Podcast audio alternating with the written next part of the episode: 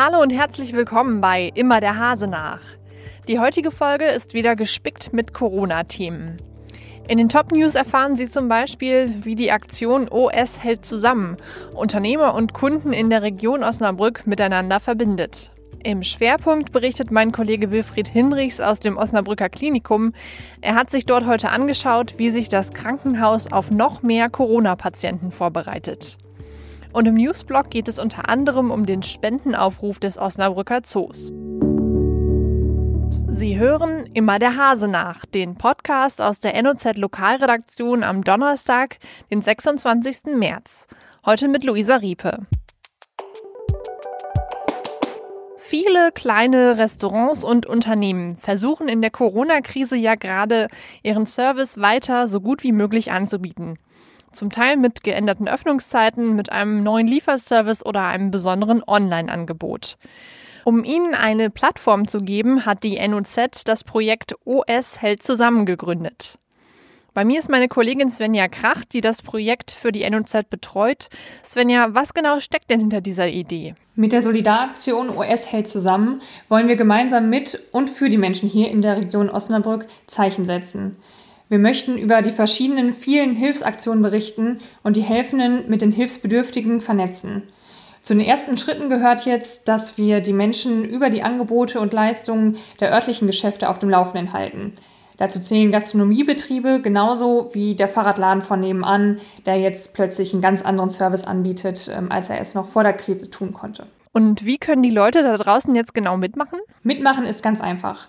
Unter noz.de/os-hält-zusammen ist das Formular zu finden, in das man sein Geschäft und vor allem die aktuellen Besonderheiten eintragen kann.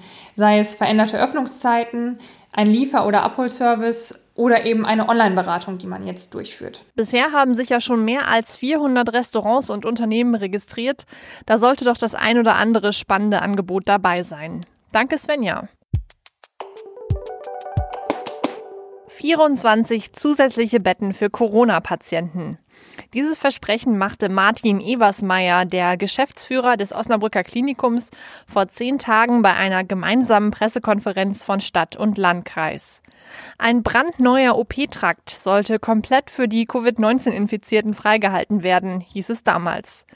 Mein Kollege Wilfried Hinrichs war heute vor Ort und hat erfahren, inzwischen gehen die Planungen des Klinikums noch viel weiter.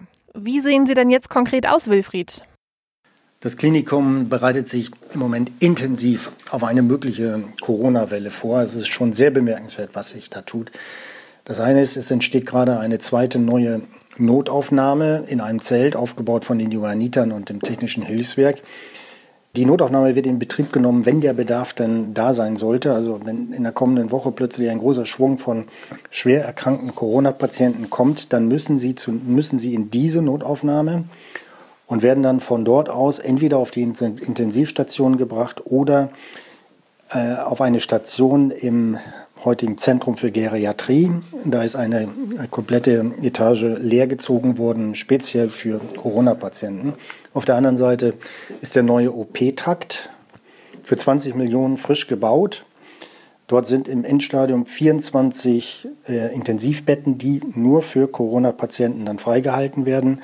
Und im Katastrophenfall, so sagt die Geschäftsführung, wäre das Klinikum in der Lage, bis zu 90 Intensivbetten zur Verfügung zu stellen. Das ist angesichts der normalen Zahlen, also wenn wir von etwa 25 Intensivbetten im normalen Betrieb ausgehen, ein gewaltiges Angebot.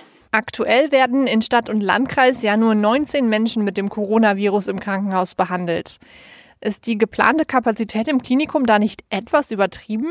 Nun, das ist, ich maße mir nicht an, darüber ein Urteil zu fällen. Ich hoffe nur, dass wir am Ende sagen würden, ja, wir haben viel zu viele Betten zur Verfügung gestellt, denn dann heißt es ja, dass wir es genau richtig gemacht haben und alle, die dann tatsächlich schwer erkrankt sind und Intensivpflege brauchen, dass sie dann auch versorgt werden könnten. Also ich kann nur hoffen, dass wir nicht italienische Verhältnisse haben. Und ich habe den Eindruck gewonnen heute beim Besuch im Klinikum, dass die Vorkehrungen gut sind, dass die Vorbereitungen gut sind, dass alle Personal, Geschäftsführung, alle Mitarbeiter auf diesen Ernstfall sehr gut vorbereitet sind. Und wer auch immer in diese schlimme Situation kommen sollte, kann sicher sein, dass er dort im Klinikum bestens versorgt wird. Dazu können wir jetzt Martin Eversmeyer vom Klinikum Osnabrück auch noch mal selbst hören. Die große Frage ist natürlich, wann kommt die Welle? Wir haben Fallzahlsteigerungen von 13-15% pro Tag zurzeit.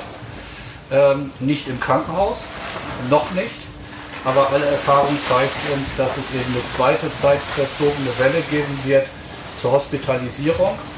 Und da bereiten wir uns natürlich jetzt so gut wie möglich vor. Fertiggestellt ist ja schon der bereits angesprochene OP-Trakt. Dieser Bereich soll morgen in Betrieb gehen. Wie sieht es denn da aktuell aus? Wie eben ein Krankenhaus, alles hochmodern. Im Moment sind noch die Fachleute dabei, die Geräte einzurichten. Man sieht vor allen Dingen eben Software-Spezialisten, die das alles noch anstöpseln und fertig machen. Die Zimmer sind desinfiziert, dürfen auch nicht mehr betreten werden. Also ruhige Betriebsamkeit und ab morgen, also ab Freitag, läuft dann dort der medizinische Betrieb. Trotzdem bist du mit einem komischen Bauchgefühl von dem Termin zurückgekehrt, hast du mir vorhin erzählt. Wieso eigentlich? Ja, ich bin mit einem komischen Bauchgefühl nach Hause gekommen. Einerseits ist es ja die Gewissheit, da wird alles unternommen, um eine medizinische Versorgung auf allerhöchstem Niveau sicherzustellen und auch sicherzustellen, dass alle Corona-Kranken und alle, die es brauchen, optimal medizinisch versorgt werden. Ja, diese Gewissheit habe ich mitgenommen. Aber das andere ist auch, was kommt da auf uns zu? Wenn da bis zu 90 Intensivbetten vorgehalten werden, was droht uns dann noch in den kommenden Wochen? Man kann viel darüber reden, aber wenn man dann diese konkreten Vorbereitungen sieht und wahrnimmt, beschleicht einem doch ein mulmiges Gefühl. Ich hatte zumindest dieses Gefühl, als ich das Krankenhaus verließ. Und ich kann nicht sagen, dass es mir dabei richtig gut ging. Puh. Das stimmt jetzt wirklich nicht unbedingt positiv für die Zukunft.